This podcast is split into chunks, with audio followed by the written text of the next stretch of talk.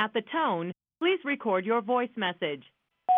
Hey, Jesse, it's Brian. Sorry if I'm talking too loud. Here, that's better.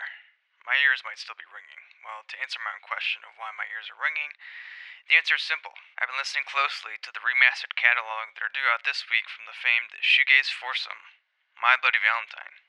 Now, I should say up front, I first became familiar to their landmark album Loveless via a CD I bought from a Best Buy my senior year of high school.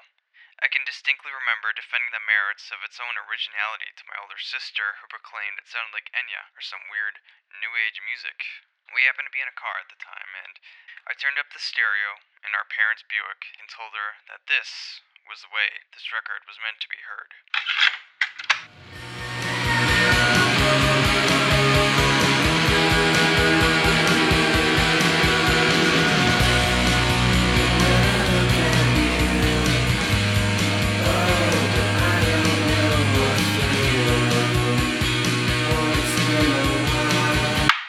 Only thing about that situation was it sounded kind of anticlimactic. It was really weak and very trebly. The handcrafted waves of guitar distortion blended together like a cohesive wall.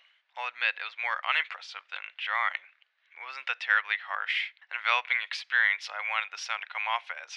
In a sense, the sound of Loveless ended up becoming more intangibly loud to me as I kept listening throughout the years. The power of the record remained almost mythic to me for the simple fact that for a famously loud record, Loveless wasn't really very loud at all. And that's the way I'm used to hearing My Bloody Valentine records. Quiet, but with the foresight to realize that this would be loud if the technology that it was produced on was more up to date with today's standards. So, needless to say, a remaster of their work was much needed. Only it wasn't that simple. The band's former record label, Creation, had dissolved into a heap of media conglomerate mergers and eventually fell into the hands of Sony Records.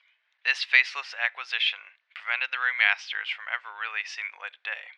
It never seemed like a reality at all. But, as one of my favorite independent record stores in East Lansing remarked on their Facebook page when the remasters were announced, hell has frozen over.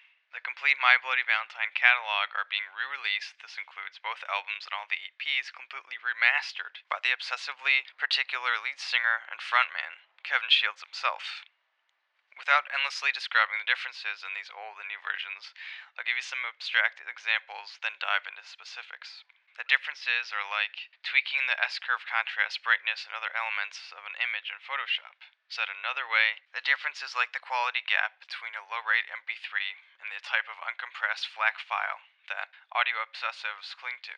And if anything, the sound of My Bloody Valentine is now, more than ever, ready to be appreciated by listeners as the technology to readily play back uncompressed music is omnipresent in the form of the iPod, Dr. Dre headphones, and the reprise of Maximal Music.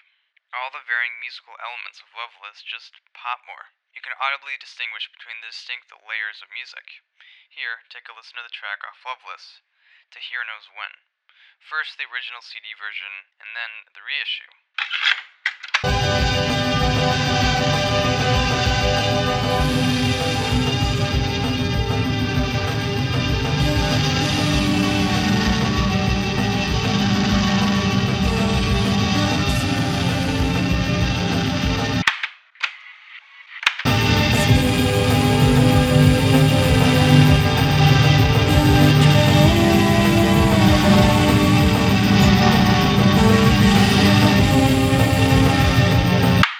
I hear, guitar tones explode in a million different directions, allowing the bass to come off with more meaty sustenance and the drums to carry a richer tone.